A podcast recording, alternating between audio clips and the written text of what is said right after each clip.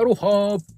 OK 画像のウォークオンレディオ。この番組はいつまでも元気に歩きたいグランドジェネレーション OK ウォーカーを応援するウォーキング専門番組です。さて、先週はなんと久しぶりに1週間お休みをいただいてしまいました。というわけで1週間ぶりの放送になります。今回はテーマにあるように久しぶりの発熱の備忘録取っておこうと思っています。いやなかなかですね、インフルエンザなんてしたっけ、過去かかったことあるんだっけというぐらい記憶がないぐらいにですね、風邪やインフルやそういったものには無縁の生活を何十年も送っておりまして、久しぶりに熱が出ました。まあ熱がポンと出てもね、だいたい1日でポンと治すというのも基本だったんですけれど、今回は3日、4日、5日、6日と続いてしまったということでですね、そんな時何をするかというと、結構こういう状態の時ってどうしてるんだろうということで、同様の人の体験記を探したりするんですよね。そんなわけで、誰かのどこかで参考になればいいなとも思い、備忘録としてシェアしておこうと思います。いろいろ人によってね、やはり状況もかなり違いますので、なかなか丸々参考になることはないとは思うんですけれども、部分的にでもですね、あ、なるほどっていう部分があればと思いますので、まずですね、初日ポンとまずは7度7分ほどですね、熱が出たんですよね。で、ちょっと遅いかなと思いながら葛根湯を取りました。風邪の引き始めの諸症状をね、パンと抑えるという先手必勝ということで、ところがその後ですね、お昼には朝 37.7 からですね、お昼に39度になりまして、で、というのはこの時ちょっとですね、どうしても仕上げたい仕事がありちょっと頑張ってパソコンを開いてたんですよね。その後39度になって、でまた葛根湯を飲んで、38度6分、夜も下がらずにまた葛根湯を飲んで寝たと。で翌日まだ 37.9 度朝あったんですけれど、葛根湯を飲んでまた仕事をしていました。でなんとかですね、目標の締め日に間に合わせて仕事は無事ギリギリ、問題なくできたというね。ところがその後39度2分までまた上がりましてね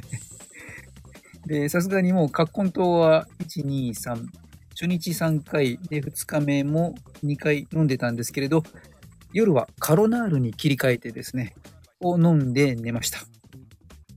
そしたらですね、しっかり眠れまして、なんとなくとはいえ、翌日も38度4分とか続きながら、ちょっとですね、仕事を頑張ると39度を超えるということで、翌々日は2日間何もしなかった感じですね。寝てました。で、3日目は何の薬も飲まずにずっと寝てたんですけど、38度4分とかね、なっていて、その次の日もまだ38度台、38度、夜も38度7分ということで、もう一回そこでカロナールを飲んで寝ました。で、これで 1,2,3,4 で、5日目の朝、まだ37度台続いていて、7度7分とかいて、夜にはまた38度2分までいったという感じで、この日は何も飲んでないんですけどね。ということで、いろいろ調べていると、コロナにしろ、インフルエンザにしろ、大体2日から4日ぐらいとか、で、軽くなる人が多いとかね、見ていた中で、6日目、まだ37度超えていたということですね。あれ、なかなか下がってこないな、ね、なかなかそんなこともないな、ということと、で、6日目、もうお風呂も入れずにね、寝転がってたんですけど、4日目か5日目の時にですね、ちょっとさすがに久しぶりに入浴をしたんですよね。そしたら、おへそ周り、お腹周り、背中のあたりに小さな発疹がボワーっといっぱい出てましてね。そんなこともあったので、さすがに6日目には、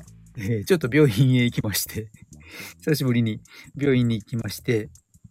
で、そこで、ちょっとね、お薬がいろいろと出て、5日分もらい、そこから5日間飲んだという感じですね。で、飲んでるときは、7度台、37度前半ぐらいね、だんだんの、が続いていて、1、2、3、4、5と。5日間飲み切ったときに、ちょうど6度ぐらいになってきたんですかね。で、その後はもうちょっと熱は測っていないんですけれども、ちなみに、この、そうですね、コロナかインフルか風邪か何かってよくわからないですよね、こういう時ってね。症状も似ていてね。で、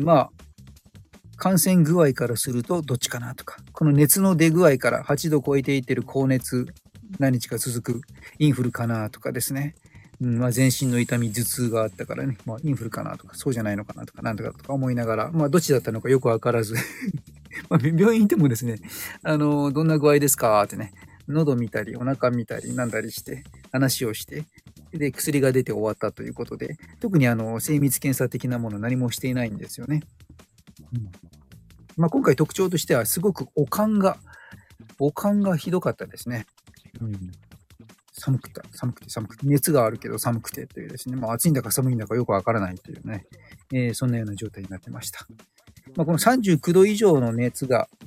4日以上も続いてくる、高熱、発熱が続くとなると、ウイルスの感染、より重症化で、最近の感染症の心配とかもね、出てくるなんていうのもネットで見たりして、あとね、発疹も帯状疱疹かなと一瞬思ったりしてね。とはいえ、体の中心線を越えて左右に出てたのでね、ちょっとそれとは違うなと思いながら、それも見てもらおうということでですね、そんなこんなで久しぶりに病院に行ったというわけでした。で、ちなみにそこで出た薬がですね、朝1回飲むのが、ラベプラゾール NA 錠という、これは胃酸の分泌を抑える薬ということで、どちらかというと、薬の副作用的なのを和らげるようなニュアンスですかね。で、あとは朝昼晩食後に1日3回飲むということで出たのが、ポンタールカプセル 250ml。これは痛み、炎症を抑える薬で熱を下げる薬ですね。そしてもう一つが、アモキシシリンカプセル 250ml と。これは細菌の感染を抑える薬と。そしてもう一つが D。クロルフェニラミンマレイン酸塩錠 2mg というね、これがアレルギーを抑える薬ということでした。この中の2つが眠気、めまいをね、現れることもありますよということだったんですけども、毎回飲むたびにすごい睡魔に襲われてましたね。眠かったですね。で、ちなみに、湿疹に関しては、なんだか結局よくわからなかったんですけど、ヘルペスじゃなくて、帯状疱疹ではないという感じですかね。ではなくて、で、もしかしたら入浴とか運動なんかしてね、体が温まって、あるいは精神的な緊張とかで、汗が出た時なんかに現れる蕁麻疹の、コリン性蕁麻疹、もしくは突発性の発疹ということで、解熱時、なんかに、お腹、背中なんかの胴体部分に発生して、その後、顔、四肢に広がっていくという、公職球疹というね、細かいものの、これかなとかね、どっちか、わからないですけどね、胴体のね、お腹部分だけだったんですけどね、手足、顔には出ずに。はい。それも今はね、すっかり治っておりますけどもね。で、この時の携帯の履歴を、振り返ると面白くてですね。フェスタさん、こんばんは。久しぶりです。久しぶりにちょっとですね、先週、高熱が続きましてね、死にかけていました。で、携帯の履歴を見ると、最初の方はね、救急車、呼ぶか、呼ばないか、熱なんかで呼んでいいものなのか、ダメなのか、とかね、そんなこと調べているんですよね。久さん、お久しぶりですね。ありがとうございます。大丈夫ですかって、ね。今は大丈夫なんですけどね。そんな高熱がちょっと続いていて。救急車呼ぶかどうか迷ったら、#7119、救急安心センターで、医師、看護師ね、その他専門家の方にも電話で相談も可能ということでね。そういった検索履歴を見ていると残っていたりとか、あとはね、葛根湯とかですね、痛み止めと併用していいのか、効くまでの時間とか、コロナ、インフルの見分け方とか、で、喉が痛くなってきたんですかね。龍角散とか。喉飴は虫歯になるのかとかですね。カコナールの飲み方とかですね、まああとはちょっと体調が復活してなんか食べられるようになったんですが、寒かったんですかね、お汁粉で体を温めるとかですねはい、まあそんな、ことを検索しながらのたうち回っていたという状態でしたね。お、皆さんもフェサ様、咳が止まらずに大変でしたと。あら、まだ続いてますかって。あららら、うん、なんかね、結構こう、だからこう、長引くものもなんかいろいろとあるみたいですね。うん、大変だなぁということで、まあまたね、中国の方でもまた新しい肺炎系のものもなんかいろいろ出てますので、これから寒くなりそうですので、油断せずにですね、ちょっと健康対策をさらに万全にしていきましょう。うん、フェイサさんもね、お大事にですね、